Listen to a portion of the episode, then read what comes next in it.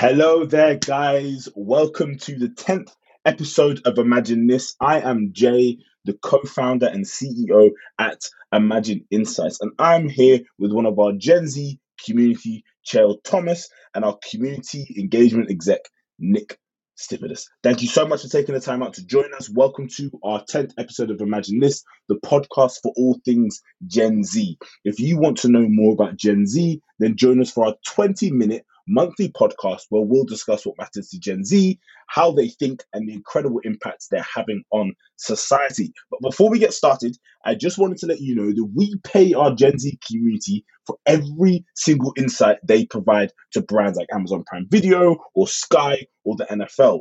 And to pay more Gen Z and be the best at what we do, we really, really need this podcast to grow. And it's very easy for you to help us to do that.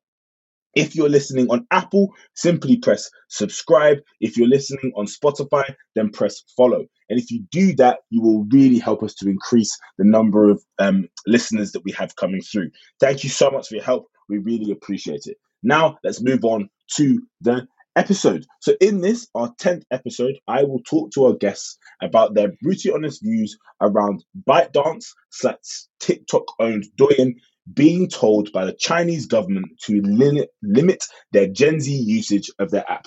So basically, ByteDance have been told by the government to limit Gen Z usage of their app by to 40 minutes a day. And also, the fact that the male makeup industry is growing at a staggering rate every single day, and it's predicted by 2024 it will be at an 80 billion dollar industry worldwide. So our first topic is TikTok um, TikTok being told that in China they are only able to have Gen Z using their platform 40 minutes a day, which is crazy. It's Gen Z under 14 years old are only going to be able to use the platform 40 minutes a day. Coming to you first, Gerald, what do you think of this whole situation? So I think this is quite interesting. So I guess you could see it from a paternalistic perspective at first. You know, why are you telling me what to do? Um, it's my phone. I'm paying my contract bill. My parents are paying the bill. If my parents are fine with it, then you should be fine with it. But I also do understand that screen time is a very, very big factor when it comes to young people and mental health. Um, and I personally feel like TikTok isn't regulated enough, especially for the age groups that are on there. So to actually have um, a limit, it makes sense to me. Um, maybe not 40 minutes, that's a bit it's not enough i would say i would say maybe an hour um, but definitely a limit is necessary because you could end up having eye problems you could end up seeing things that you're not meant to see um, and just overall you people need to get outside like me personally i have vitamin d deficiency because i don't go outside enough um, so i think it's it's a good thing but it would just be difficult to regulate I love that. Such a great point. I definitely think um, we should be getting outside more often. I, I hear you on the on the D deficiency. It's a struggle I hear. Mm-hmm. Um, Nick, what about you, sir? What do you think? Um, well, yeah, I think. Well, to be fair, I completely agree. Um, I think that it's it is definitely an interesting way to kind of manage the usage of you know Gen Z's usage of of like you know TikTok or just you know social media in general. I think yeah, when I started reading on the kind of the youth model that they've had to implement, it is it is you know it's something that I think is going to take a long, long time. Or I don't even know if it if it would come into play in the kind of in the UK. Um, but yeah, I, I, completely agree. You know, TikTok does need to be it does need to be regulated a bit because you know you can you can start clicking through TikTok, you can start clicking for other kind of social social medias, and you can end up in play you know in strange places that actually you know Gen Z or young people or just anyone in general shouldn't actually be you know viewing this type of content. Um, but then at the same time, it does make me think: is this is this not a bit limiting? You know, forty minutes a day. Like I'd like to think that you know people have enough kind of self control in a way to to be able to kind of manage their time more. I understand the kind of you know you know regulating people's kind of of what they can view and stuff, but I don't know if it's if it makes complete sense to to limit people to 40 minutes a day. Um, so yeah, I, I would say that's that's probably probably what I think. Yeah, one hundred percent. I I agree with you so much. And i also I, I like what Chelsea said earlier. She said, um, the fact it's just going to be hard to police. Like, how do you even mm-hmm. police this? I'm sure they must have some kind of like metrics or whatever. But um, I need to actually probably deep dive into it a little bit more. But sticking with you, Nick, Um, how helpful do you think this kind of limit would be for Gen Z outside of China? Obviously, China are only limiting it to 14 year olds, um, those under 14 within China. But how how helpful do you think this kind of limit for Gen Z would be outside of China, like other governments putting this in place? See, I, I don't think that it would be well received because I mean the fact that in in China it you know you're only allowed to use TikTok now if you're I think it's if you're 18 between 6 a.m. and 10 p.m. I, I don't think that this would kind of this would be well received you know anywhere else really. I think really you know maybe in in you know obviously we we live in the UK, but I think in the UK it wouldn't be well received. I, I know that for example, um, I read somewhere that Chinese people frequently um, spend more than five hours a day online, two of which are on social media. So it would, you know, it would help maybe, you know, kind of as we were saying, you know, go outside, actually have social interactions with people face to face rather just kind of communicating online. Um, but it is it is an interesting one, especially for example on Monday when you know Facebook, Instagram, WhatsApp was all down. I actually I quite enjoyed it, not having to not not looking at my phone, not looking at kind of all those socials and those social media. So it is something interesting, and also, you know, just the fact that in China you you know they've kind of implemented this real name identification for all its users. So you know, basically the process requires users to to basically provide their phone number and you know to basically identify identify themselves. I think that's something that that could be implemented. I know there's people have some you know opposing views on that but it could make the you know the internet and kind of online spaces you know potentially more um, more safe for everyone to use. Yeah definitely. I think there's two sides of the argument really. There's the this being able to save help people being from being like cyberbullied and those things. And then there's other things where certain parts of the world where people would go actually you know what um, being online is the only way I can be anonymous and, and, and show my views without without the government clamping down on me or whatever. So it's very interesting you you brought up that point at the end, and I like what you said about the idea of um, in China that they spend that they're spending five hours a day online and two hours of that are on social media. That's almost fifty percent of the time they're spending online is actually on social media, which is a really really interesting one. Um, but I agree with you on your points. Like, what about you, Chad? What do you think? So again, I've come in with the two sides to the story. Um, but the first point that I want to make is that I completely agree with the idea um, of ID when it comes to social media that Nick has said. Um, I've always thought that you know having to show your driving license to show your age um, for Instagram would be a great idea because it means that you know, I personally think that there would be less bullying because the government will know who you are and they'll know what you're saying. Um, there's no way of hiding that. Um, but also, it could be a GDPR nightmare. Um, you know, you could have leaks or you know hacking into systems and have people's business and details all on the internet just for the best hackers to see and to obtain and to manipulate. Um, but also, limiting um, TikTok usage or social media usage outside of China, um, you know, having that 40 minutes could be a really good way to kind of curtail repetitive behavior such as spending online and things like that. Because when you think about it, TikTok is a repetitive thing. You know, you watch the video, it repeats itself, or you scroll up and watch another video, and it's very easy to become addicted. So I think limiting that and kind of allowing people to see that there are other things to do or other options in the world rather than just sitting on your phone and you know buying spending watching i think it could be a good idea but the re- being received by the uk young gen z audience i don't know how that would go. I think it would be quite negative.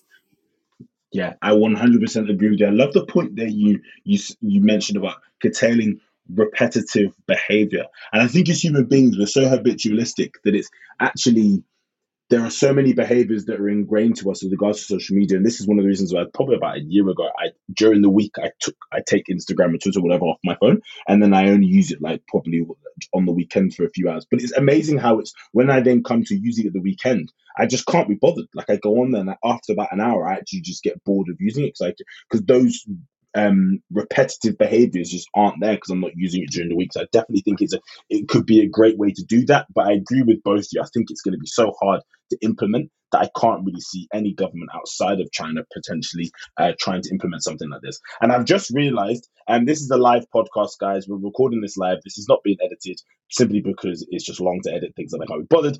Um, I realized we didn't introduce Child. We didn't even do that at the start. We normally introduce our guests and say who they are. So, Child, before we carry on onto our next subject, um, who are you? What do you do? And how long have you been in our community? Uh, so my name is Cheld, as Jay has said, um, and I'm a recent law graduate, and I'm trying to be a barrister. Um, at the moment, I'm working in recruitment, and um, I've been a part of Imagine Insights since they were called Devink. So, Wow. um, a good a good few years, and I've loved every second of it. I love that. That's amazing. So Chelsea, one of our old school OG Mhm. um community members. We're grateful that she's been with us since the start, which is amazing. So yeah, really grateful to have you here. But I, I hate when I don't introduce people, so grateful that we get to do that, which is awesome. So moving on to our next topic. The male makeup industry is exploding. It's due to grow to $80 billion worldwide by 2024. With the shifts in beauty standards um, that we've seen over the last few years, this feels like a huge step forward. Nick, I want to come to you first. What do you think about this massive explosion in the male makeup industry?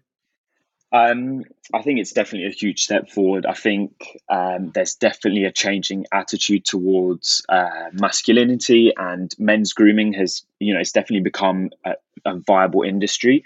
Um, I think particularly um, people such as David Beckham, you know, Cristiano Ronaldo, they've been kind of pioneers in in battling the you know, the stigma of male grooming, and and that isn't actually something you know taboo to, to speak about or to actually you know to, to, to buy yourself something, you know. Um, I think it's about it's about looking after yourself and being you know the best version of yourself. I remember seeing um, what was it David Beckham. He was in a hair towel, um, kind of a hair towel wrap with James Corden, and I think they were doing their their, their nails in a video for Red Nose Day or something like that. And it's something you've never seen a footballer do before because you know on um, in the newspapers and all that, all you're seeing before was footballers going out for drinks and kind of getting this bad kind of this bad rep, and then then you're seeing David Beckham in a hair towel wrap and really kind of breaking those boundaries. So personally, I think you know it's it's completely stupid not to want to to look after yourself. You know, it's an important thing. I've even asked my girlfriend to create me a, a skincare routine as I don't want to get you know old and wrinkly. I'm trying to be um, how are we going to say it, proactive rather than reactive. You know, I'm not really looking forward to getting old. So don't ask me what it is. All I know is it's from the ordinary, but um, I definitely think that it's gonna you know it's going to increase and in 20 years time it's going to be worth a lot more than 80 billion worldwide i can tell you that I love that. I love the, the the cheeky plug to the ordinary there. And by the way, uh, you definitely need to have a skincare regime. I've had one for a few years. Uh, my missus said the exact same thing. She's like, you need to look after your skin. I don't want you to get old. Uh, so that's a good shout. Um, shout out to, to, to, to your missus looking after you. Um, what about you, Chad? What do you think? I again completely agree, um, especially with the ordinary. I use them all the time. They're fantastic. Um, but when it comes to the male industry and like um, makeup and beauty, I'm so happy that we're moving in this direction forward. You know, you have um, male MUAs like Kenneth Senegal, that, that is my favorite male MUA at the moment. Um, you know, just breaking boundaries all of the time and just showing that makeup isn't a one gendered kind of thing. I mean, if you want to, you know, get rid of a few blemishes or if you're going on camera, you want to look good and, and you want to feel good. And I feel like makeup isn't just one size fits all. Um, and I feel like that even expands into the hair industry. Um, you know, as a black woman, I'm constantly looking for the newest hair products to make my hair soft and easy to deal with. And then when I think about it, my brother has the exact same hair, hair type as well, but you don't really see um, males on hair products at all. And I think that's so odd um, when, you know, we all have the same hair types. And I think that moving into this direction of, you know, the industry exploding can only be a good thing. I love that. I love that you said that your your brother has the exact same hair type and he's not on any um you don't really see any, any any men like him on any hair products. And i think it's it's such an interesting point and i think beauty standards are changing and i, I couldn't agree couldn't agree more with both of you. I'm, I'm really excited about it. So nick my last question to you is what are your friends thoughts on male makeup? Do you see this industry becoming even more mainstream than it, was, than it, than it currently is? What are your friends thoughts around it um, interestingly, I, I don't think my friends have they've specifically stated that they would use you know, makeup as a, as I think the term makeup is not commonly used enough between men. Um, however, if I was kind of to take a step back and look at it more broadly, I've spoken many times with my friends about you know skincare, hair care, you know, just kind of male grooming in general. I think you know the, the kind of the term makeup is not really commonly used but you know if someone goes for um, let's say they go for a trim or they get a line up and they get those kind of um, those those hair fibers just to make that that kind of line up really sharp.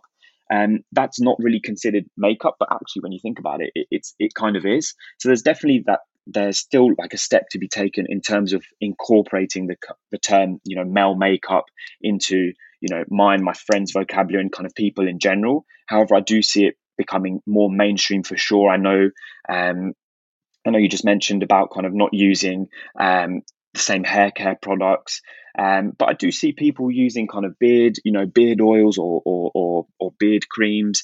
And um, so it is definitely becoming a thing. I mean, I live in Brighton, so you know, Brighton's very open. It's an accepting city, so I see you know men wearing uh, makeup on a regular daily. So it's not something that surprises me at all, and um, it's definitely something that with with my friends we speak about. You know, just looking after yourself in general. I mean, my friend was was telling me not too long ago that he wanted to kind of get his um his nails done, but in this you, you know uh, kind of when you get your nails, uh, do you know what? Honestly, I don't even really know.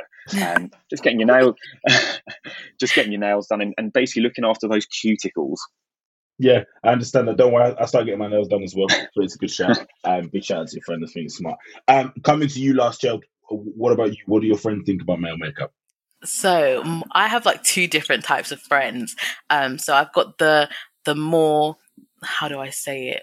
You know, traditional. I don't want to say traditional because what does tradition even mean? Um, but the kind of guy that says, "Oh, all I need to do is get my beard trimmed and I'm good." And then I have the other type of friend who is wanting to express themselves through makeup, um, but they feel like there's a social stigma around it still. So I'm hoping that, you know, with this industry exploding, that, you know, that kind of friend that feels like there's a social stigma around makeup can feel comfortable enough to go and do what they want and put makeup on and express themselves. But I also understand, you know, my other friend or my cousin who's just like, yeah, I don't, I don't need anything, you know, trim my beard and my skin is clear. I think that's great. Um, so it's just a kind of, it's a kind of mixed reaction from my group of friends, I would say. I love that. It's such a such a great point. I, I like that you guys are you've got these you've got these groups of friends and it's all they're all beginning to mix and there's there's a lot of change coming which is great. And i definitely think it's it's it's all great because everybody can can do whatever do whatever's best for them. But um that's it. We're done. Thank you so much to jade and to nick for taking the time out to chat with me around these two amazing topics. As promised we stayed under 20 minutes because we are legendary and good at that. Thank you for listening to the 10th episode of the Imagine This podcast. Our mission at Imagine Insights is to help Gen Z to shape their future. We know the best way for them to do that is with brands, because brands are shaping countries and culture like governments only wish they could do. So we enable brands to crowdsource qualitative or quantitative insight from our community of Gen Z from all around the world. We have 8,000 Gen Z in 57 countries. So if you would like to speak to our Gen Z community or engage with us around anything, please feel free to give a shout out to myself um, or to Nick, and we can um, we can uh, help you with that. Again, if you enjoyed the podcast, please feel free to like, subscribe, share, do all of that good stuff. Um, and if you do have any other questions outside of any client work or anything like that, you just want to chat to us, please feel free to reach out. Our LinkedIn's are all in the bio. And again, thank you so much for listening, for staying tuned, and we will see you next time.